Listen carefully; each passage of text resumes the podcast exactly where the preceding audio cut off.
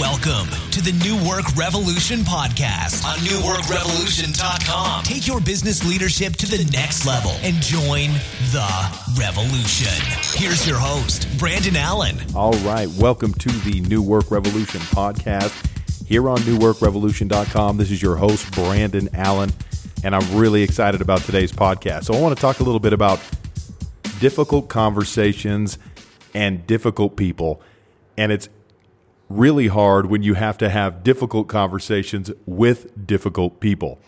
And when I think about this topic, I think about an experience that I had in college. And when I was in college, I think this was my second senior year of college. Yes, very prestigious. My second senior year of college.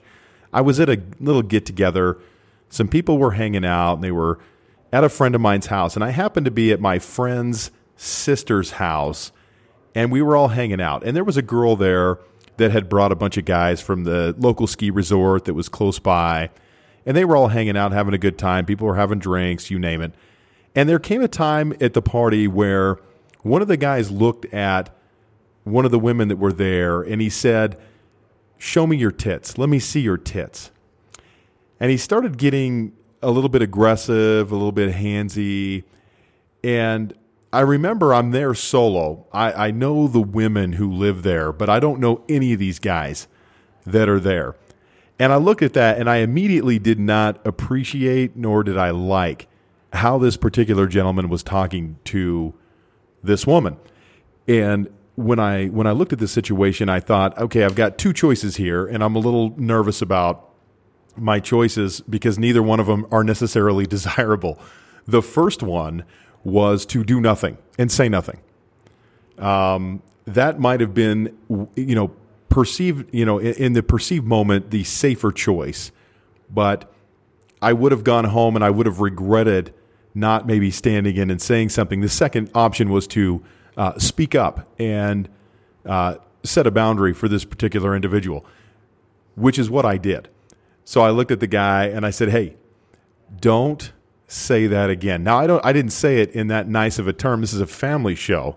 So I'm not going to tell you exactly what I told this person, but I looked him in the eye and I said, "Don't talk to her like that again. Don't do it." Now I braced myself because he was with like seven or eight guys. I thought, well, you know, I started looking around the room like, what's something I could hit someone with? You know, what do I do to defend myself? And you know, the funny thing is, is I had this difficult conversation. I built up this whole fight uh, I, I, had seen my death, my imminent death, in that moment, and nothing happened. The guy looked at me and he said, "You got it, man." And he backed off and he didn't do anything. The rest of the time was fine. They ended up leaving. I, I think they didn't get what they came for, so to speak. But that was a that was a situation where I, I recognized the power in having a difficult conversation, even in difficult circumstances, with people who may or may not be difficult. Now, alcohol's involved here. People are young. Young people love to assert their dominance and authority in certain situations, especially young men wanting to say, hey, you know, this is who I am, this is what I do. And, and that was a challenging situation. Now, my friend was very appreciative of the fact that I had stepped in on her behalf. And I can't help but wonder what would have happened had I not said something about it? Where would that have escalated? What would have happened had I just kept my mouth shut? Luckily, I don't have to worry about that because I didn't.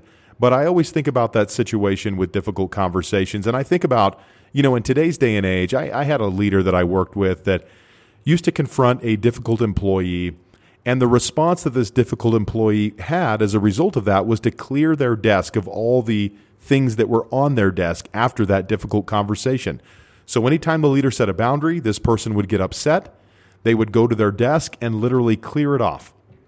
Now, it seems weird that you would allow that sort of behavior, but in certain circles, whether it be local government, county government, federal government, different areas, maybe they're a uh, union employee uh, certain circumstances dictate that it's a little bit harder to terminate people for certain behaviors.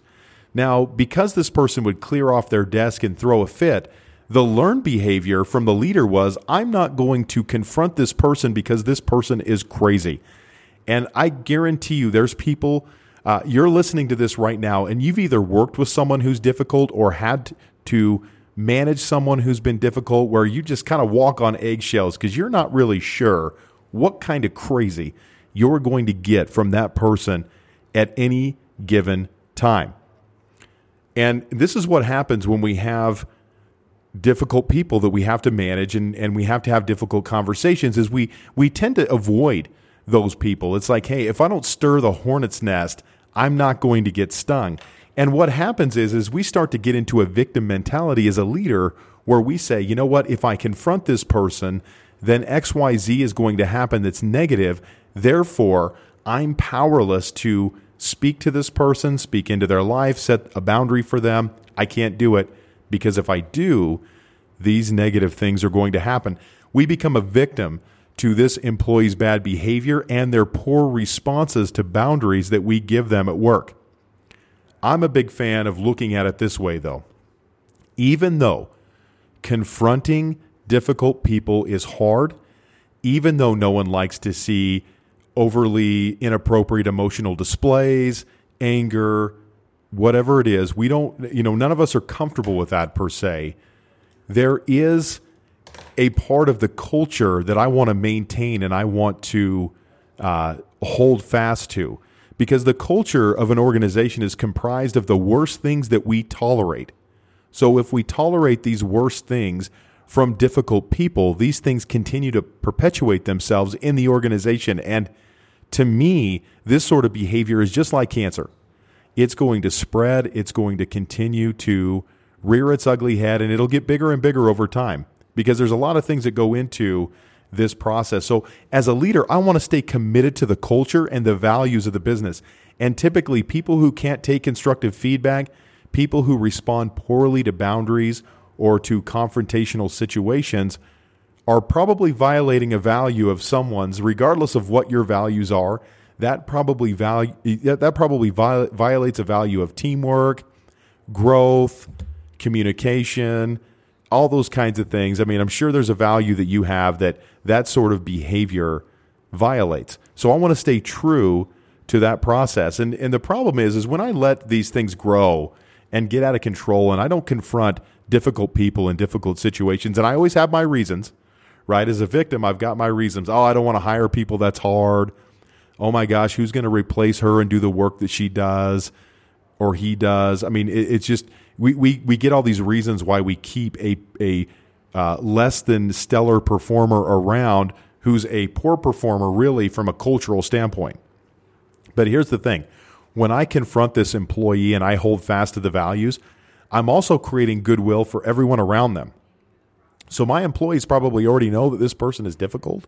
Your employees already know that this person is difficult. What they want to know is what are you going to do about that situation? How are you going to manage that in a healthy way? And when we do this, this creates one of the building blocks of reward at work, and that's fairness. Not everyone wants to be treated the exact same per se or expects exact treatment, but people expect to have difficult situations handled in a, a similar manner. So if I'm late for work and you eh, eh, you know if you have an employee that's late for work and they're a, a good employee by and large, you're going to have a conversation maybe with them about being late for work. But if someone's crazy and they're a few minutes late, you may back away from that situation because, hey, they're crazy. And I don't want to get into it. I don't want to start my day this way, right? Here we go. All the self rationalization, the self deception comes in. Oh, I don't want to start my day off this way. And, you know, they're just a few minutes late. Let's not make a big deal out of it. But then other, other employees notice that and they're like, hey, how come we get confronted for behavior, but this person over here doesn't because they're crazy and their behavior is inappropriate? It creates bad will for the employees around you and it starts to poison good employees because of the things that we tolerate from a bad employee. Fairness is important. If one person gets confronted, everyone gets confronted. It's the same across the board. Now, the severity of that conversation may differ depending on the employee and their historical performance, right? So I'm not saying that conversation looks the same for every single person, but the fact that we have the conversation is important. When I when I embrace fairness, I want to confront people in a really healthy way as well. So if you haven't checked out my book, The Management Playbook, so if you're a client of mine and we're working together right now, and uh, you want to check out a copy of the Management Playbook, just email me If you're not a client, if you're just a fan of the show or listening to the show for the first time, you want to check out the management playbook, you can get it at Amazon for the ridiculously expensive price of $2.99. Go check it out. But I go through the whole confrontation model, and I'll go through that with you quickly here.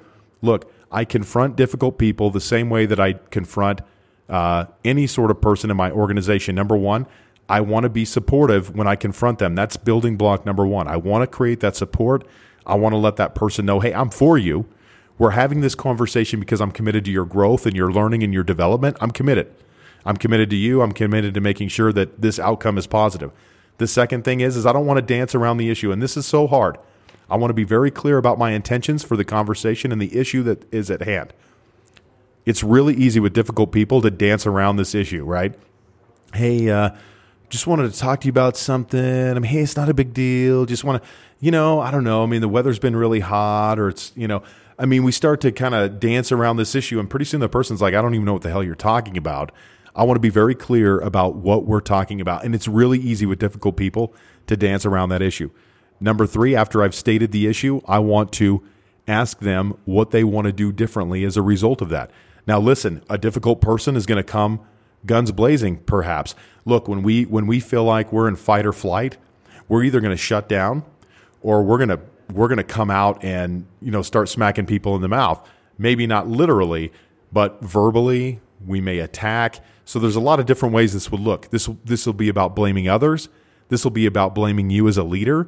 This will be about hey, it's not my fault or you're seeing this wrong, so I get argumentative. There's a lot of different things that people, you know, will come at you with in this particular situation. It's really important with this sort of an employee not to escalate, to just simply state, hey, listen, this is a situation that exists. I'm talking to you for a reason, and I want to work together with you for a solution to the issue. Now, look, you may not come to a consensus with this person, and really, if you can't get through that conversation and really have that in a healthy way and feel like there's a resolution at hand, you may have to decide right then and there that, hey, this is a person that can't work here in this organization. But hopefully, you can come to a resolution, you can come to a solution. And once you do that, you set the tone, you follow it up in an email. This is so important for documentation. Hey, we talked about this today. This is the issue that we talked about. This is the solution that you came up with to solve that. I'm going to follow up with you in a couple of days to see how things are going. And that follow up piece is number four. That's so important to make sure you follow up and recognize look, if someone gets it right after you confront the issue, great. You know what? Make sure that you recognize that. If someone's still off track, you may want to recognize that too and give some feedback, but don't hold back your feedback, good or bad. Let them know that you care about the situation, that you're willing to engage in that. But if you use that confrontational model, it keeps the issue from being personal. Even if the other person wants to make it personal, I can be smart as a leader, not take things personal, recognize what the source of that uh, frustration is, where that's really coming from, and allow myself to stay engaged in a space of having a productive conversation with someone. When you do that, you're going to recognize that, hey, you're not going to die. Bad things aren't going to happen.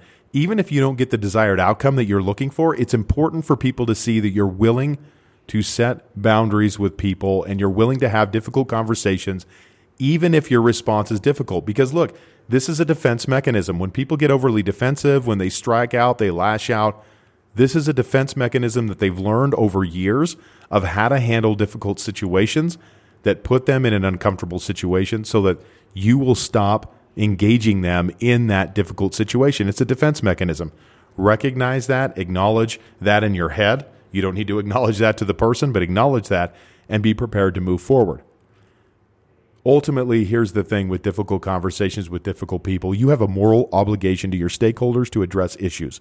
Your stakeholders are your spouse, your employees, your customers, the community at large. Everyone is a stakeholder in you addressing issues. John Stuart Mill, who was a 19th century philosopher, mainly a political philosopher, he talked about moral obligations and he said this A person may cause evil to others not only by his actions, but by his inaction. And in either case, he is justly accountable to them for the injury. So to me, I have a moral obligation to point out issues I have a moral obligation to point out those things, even when it's not convenient for me, because no one wants to be in that situation where we're getting yelled at or we get into a, a heated conversation. No one wants to be a part of that, but I have a moral obligation to the values, to the other people around me to ensure that I'm going to be, as a leader, a caretaker of the culture. And if you're not ready to do that, you're not ready to lead. These situations define a leader. And to me, this is what leadership is all about. Anyone can lead when things are great. What marks great leaders from mediocre leaders and even really good leaders is who's ready to lead when things don't go the way you want them to, things don't go as planned, and people don't respond the way you want them to respond. That's what really marks a great leader.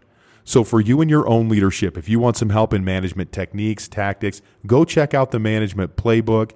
If this is something that you want greater help with in your own organization, if you go to newworkrevolution.com and go to coaching and tools, you'll see a place to take an assessment uh, where you can assess your own business. We can talk about where you're at from a management standpoint and talk about how to address this particular issue. This is the number one issue that small business owners have managing employees, how to do that in a productive way. And difficult employees are especially hard for small business owners to get their arms around so that they can be productive. So check that out. If you like the show, rate it in iTunes, share it with a friend. And if you have any questions, go to newworkrevolution.com. Hit me up with questions. But this week, ask yourself is there a difficult conversation that you've been avoiding? a difficult person that you've been avoiding that you need to have a productive conversation with so that you guys can come to a resolution and move forward. If there is, create the time and space to have that conversation this week. If you have questions, again, go to newworkrevolution.com. If you want to take the assessment, go to coaching and tools. If you want just to read about some tools and some help, check out the management playbook on Amazon. And we will talk to you again next week.